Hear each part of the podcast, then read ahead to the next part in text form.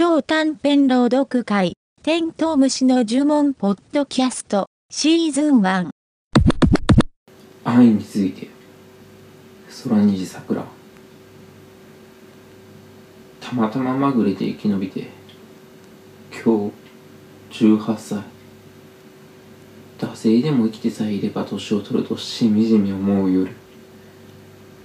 必要なことの大半は本から学んだ。小説、漫画、新書に論文。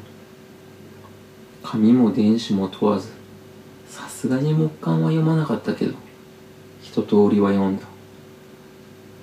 この世には歴史ってやつが堆積していて、むちゃくちゃたくさんの大人が、もしくは大人みたいなやつらが、いろんなことを考えて、発見して、書き残していた。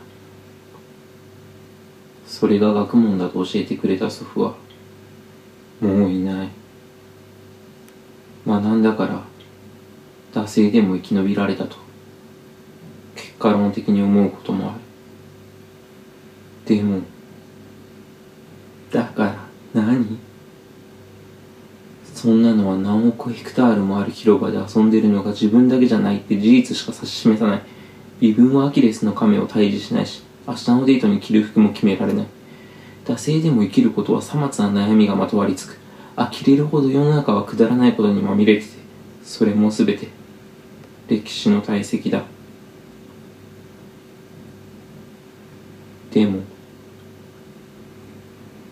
だから何？頭で心で本能で体で股間で私に愛されろよ。私がそう愛するから、惰性じゃなく、文字じゃなく、言葉じゃなく、愛されろよ。いろんな理屈はすっ飛ばして。愛するよ。愛せよ。